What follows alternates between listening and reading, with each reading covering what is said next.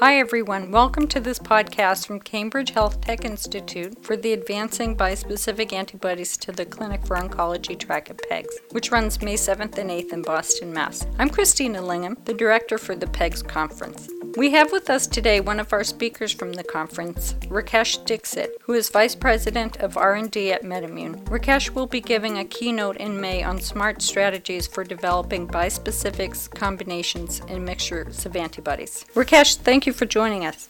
You're most welcome, Christina. So, what are some of the most exciting progress in developing bispecific antibodies today at MedImmune? I think what we are trying in MedImmune, we are trying to be very opportunistic in therapeutic area. And our goal is to take the high profile measurement technology and put in the biospecific use.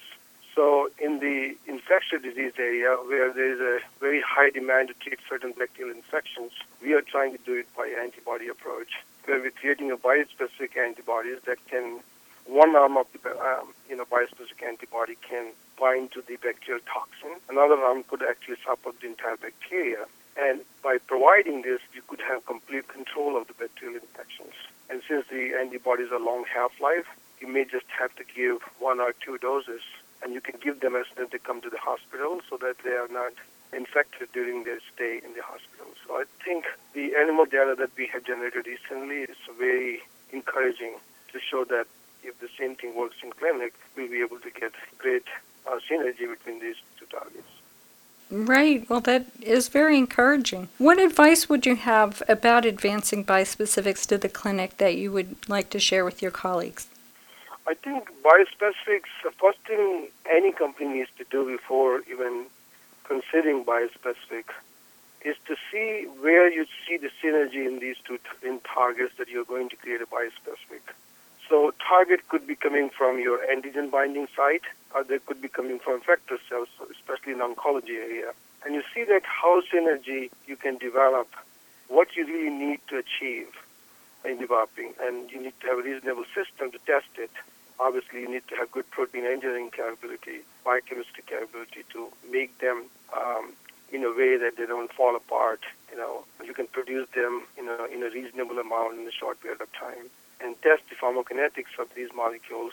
Sometimes I have noticed the pharmacokinetics of biospecific can be so bizarre that it actually defeats the purpose of creating a biospecific. So in some cases we have seen more toxicity with biospecific. So you really need to have very good ability to test it preclinically before you take into clinical development. And in the clinical development, you also need to target patients whose tumors or diseases are influenced by both pathways that you're targeting. Because you're just going to be hit by one pathway, it may or may not give you the best benefit.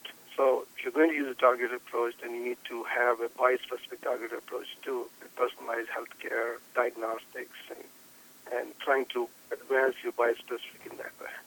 So I know you mentioned cancer, and what are some new applications that you're excited about for bispecifics that are not possible to target with monospecifics or mixtures? I think my my excitement in oncology uh, bispecific is that there is a new excitement in treatment of cancer with immunotherapy. Lots of checkpoint molecules, these are immune checkpoint molecules which antagonize the signaling system to you know, up T cell proliferation to kill cancer. And you can create individual antibody and combine them, but the cost could be so prohibitive for cancer patients to have multiple antibodies in their cocktail mixture. And so if you can create one molecule that can hit multiple targets in the immune system, then you can effectively do that. Uh, you can get actually more efficacy, more ability to kill tumors. At the same time, you also can reduce the cost. So that's to me that's the major excitement for me.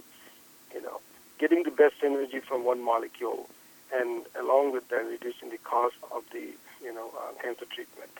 And I think can be done with biospecific. So that's one thing. And second, also we are looking into creating biospecific antibody drug conjugates, where you hit multiple targets on the tumor surface, and then bring the toxic molecule inside once the whole molecule internalizes, releases its poison, and kills the tumor cells. So you get you get multiple shots uh, on tumors.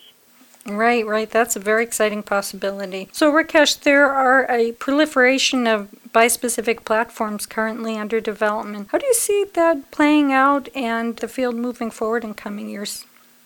I would say to you, Christina, that this is the most exciting aspects of biospecific drug development. You know, we have finally the opportunities by protein engineers they're coming up with so many different formats. Obviously, a lot of these formats may or may not pan out in the clinic, but the excitement is that that you, we have now opportunity to hit different targets in the cancer uh, and other diseases in a multiple ways.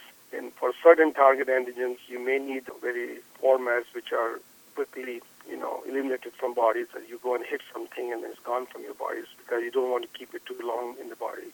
There may be formats where you need to hit it in a way that just only you hit one pathway more strongly than the other.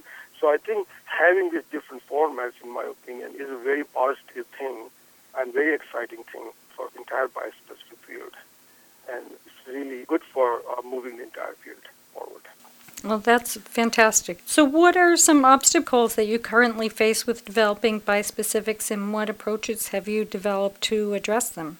I think one obstacle which we are not entirely clear yet about the clinical development, what will be regulatory requirement. Let's see if you go in personalized healthcare side or diagnostic side. Will the agency require us to develop two diagnostics for two different antigens? Or they will say, you know what, all we care is if you show the efficacy and you show the presence of one target antigen or diagnostic, we'll be happy with that. And so there's some uncertainty in that, and there is also a lot of uncertainty in how to develop mixtures of antibodies. And there are no guidelines written for that. It's more transactional. It's still with the FDA, and you, and that makes it more difficult because you really don't know how they are going to react to when you come up with a mixture of antibodies, because those ones are not easy to control when you when you give it to. You have to study the safety and efficacy of individual molecules first, and then you combine. And that means that could increase the cost of drug development by having more patients in your trial. So those are some uncertainty from the regulatory side. On the scientific side, clearly some uncertainties are related to safety. Obviously, if you hit the both target at the same time, you going see more safety problems or less? Are you really going to see more synergistic activity, or, or are you just going to see a little bit improvement in activity? And uh, patient recruitment, and if you're hitting two targets at the same time, do you need to screen for patients for both antigens in their in their biopsies, and that would add to your cost and development time. So these are challenges, but I think they also provide huge opportunities for us to actually have a, a better way of uh, treating cancer and, and, and, at the same time also hopefully reducing cost of the treatment uh, to patients. Right, absolutely. So, one last question before we let you go. Are there new tools that you're making use of in this regard that are helping you to advance the field?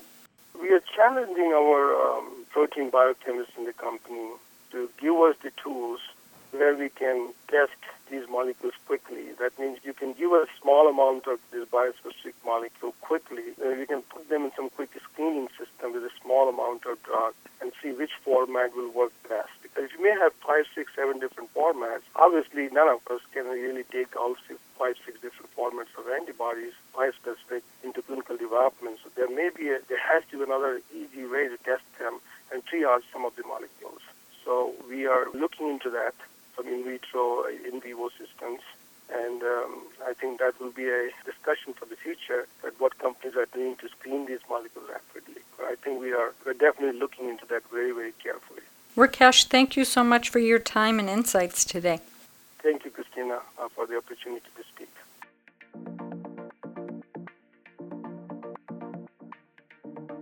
That was Rakesh Dixit of MedImmune. He'll be speaking at the Advancing Bispecific Antibodies to the Clinic for Oncology track at the upcoming PEG Summit, taking place May 7th and 8th in Boston, Mass. If you'd like to hear him in person, go to pegsummit.com for registration information and enter the key code podcast. I'm Christina Lingham. Thank you for listening.